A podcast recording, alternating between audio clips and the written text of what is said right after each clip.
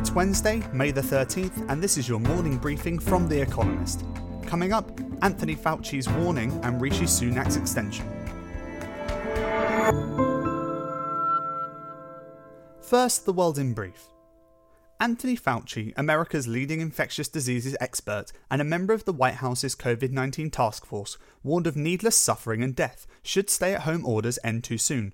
Small clusters could turn into outbreaks, he told the Senate. Dr. Fauci's message contrasts sharply with the rhetoric of President Donald Trump, who has encouraged states to ease restrictions. Several have begun to reopen. In a sign that Russia's COVID 19 epidemic is accelerating, the country reported more than 10,000 daily infections for the 10th day in a row. It now has the second greatest number of infections in the world after America. Brazil, another emerging hotspot, reported 881 deaths from the virus, its highest daily total yet. Both countries' presidents want lockdown restrictions loosened. India's Prime Minister Narendra Modi announced an enormous wad of spending to sustain the country through the pandemic $260 billion, or 10% of GDP. Details were scarce, though Mr. Modi promised relief for the millions of internally displaced migrant workers, many of whom face hunger. He also flagged off a new era of self sufficiency, post colonial code for autarky. The Trump administration ordered that an American federal pension fund, the Thrift Savings Plan, with around $600 billion under management, stop investing in all Chinese companies. The White House says they pose national security threats and might become subject to sanctions. There is a growing clamour among Republicans to devise punitive measures against China, which they accuse of covering up facts about COVID 19. Rishi Sunak, Britain's Chancellor of the Exchequer, announced plans to extend the government's jobs retention scheme until the end of October, although the size of the furlough subsidies will be scaled down in the coming months. Firms had warned of mass layoffs if the programme were not extended. Ryanair, Europe's largest low cost airline before the pandemic, announced plans to resume 40% of its flight schedules in July. Wizz Air, a budget rival, has also restarted some flights.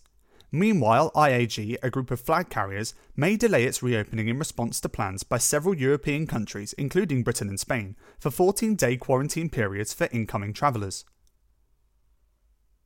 And Afghanistan ordered the resumption of hostilities against the Taliban following two terrorist atrocities yesterday. Gunmen stormed a maternity hospital in Kabul, killing at least 16 people. Another 26 died in the bombing of a funeral in Nangarhar. Though the Taliban denied responsibility, the government is prepared to regard a peace deal the insurgents signed with America in February as void.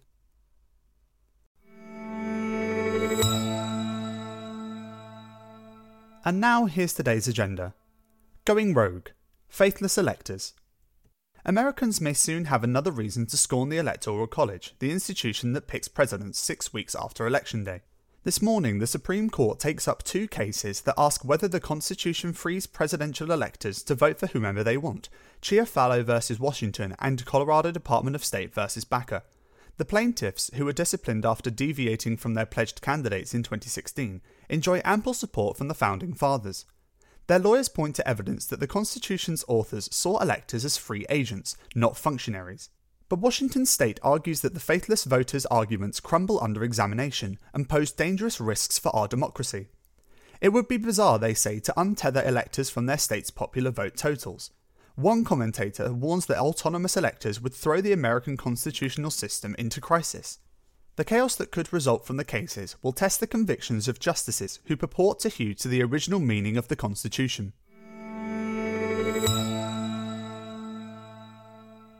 Negative reinforcement. Powell speaks. Jerome Powell, chairman of America's Federal Reserve, will today speak at an online event held by the Peterson Institute, a think tank. Mr. Powell may be keen to play down talk of negative interest rates. Futures markets, in which traders bet on monetary policy decisions, last week flirted with the possibility of negative rates later this year and appears still to expect them in 2021 several central banks, including the European Central Bank, have already taken rates below zero in recent years. And some economists, such as Kenneth Rogoff of Harvard University, want much more aggressive use of negative rates to fight the economic effects of the COVID 19 pandemic. But so far, the Fed has mostly resisted suggestions that it might breach zero, and it may lack the legal authority to do so. Mr. Powell will probably repeat that message and stress the efficacy of its other policy tools, such as bond buying and offering guidance about its future decisions.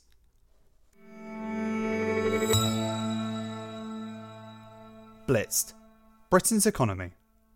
Today's British GDP data are likely to be grim. Forecasters expect a quarter on quarter drop of around 2.5% for the first three months of the year, which would be a worse outcome than any experienced during the financial crisis of 2007 to 2009. That is despite the fact the British economy only began to shut down in late March. The second quarter will be worse, with a 20 to 30% fall in output possible. Though the speed and severity of the recession are unprecedented, so too is the government response. Yesterday, the Chancellor of the Exchequer announced the Jobs Retention Scheme, under which the government is paying 80% of the wages of furloughed workers up to £2,500, $3,100 a month, will be extended again until October. The scheme was due originally to run only until May. However, from August, all firms will be asked to pick up some of the scheme's £8 billion a month cost, and some part time working will be allowed. The R ascending. Germany and COVID 19. It will be a battle scarred Angela Merkel who fields questions from German MPs in the Bundestag today. The ultra cautious Chancellor fears that reopening the country too quickly risks a second wave of infections, but her hesitant approach has been overridden by the eagerness of some of Germany's 16 state premiers to restart public life amid a big drop in COVID 19 cases. Hotels, restaurants, museums, and churches began to reopen on May 6th, albeit slowly and with safeguards. Who is right? The estimated reproduction rate of COVID 19 in Germany had recently bumped slightly above 1, meaning the average infected person passes on the virus to more than one other. It fell back below its replacement level on Tuesday. Some hotspots have reimposed restrictions under new emergency brake provisions. Yet officials warn it is too early to draw conclusions. The effect of the most recent easing will not show up in infection rates for at least a fortnight. Upward immobility. Malaysia's economy. Some Malaysians lament that their country is stuck in a middle income trap. The data disagree.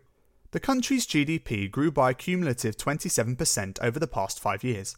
Only two countries that were richer than Malaysia in 2014 grew faster over the same interval Malta and Ireland. Given these trends, Malaysia looked poised to become a high income economy in the first half of this decade. Sadly, it has suffered a severe setback since the COVID 19 virus appeared the government imposed a lockdown on March 18th, which it has only recently begun to ease. Figures released today showed that GDP growth slowed dramatically to 0.7% in the first quarter of this year relative to the same period of 2019, despite stimulus measures including wage subsidies, loan guarantees, and even free internet. The damage will postpone Malaysia's economic ascent, but the delay owes more to the pandemic than to anything endemic to middle income nations. Finally, here's the quote of the day from Daphne du Maurier, who was born on this date in 1907. Happiness is not a possession to be prized, it is a quality of thought, a state of mind. That's it from the Economist morning briefing, available every weekday and on Saturdays. You can hear interviews and analysis from our journalists, including our current affairs podcast, The Intelligence, by searching for The Economist on your podcast app or asking your smart speaker to play the latest Economist radio podcast. And as a subscriber, you have access to each week's full edition in audio. Just download the Economist app on your mobile device to start listening.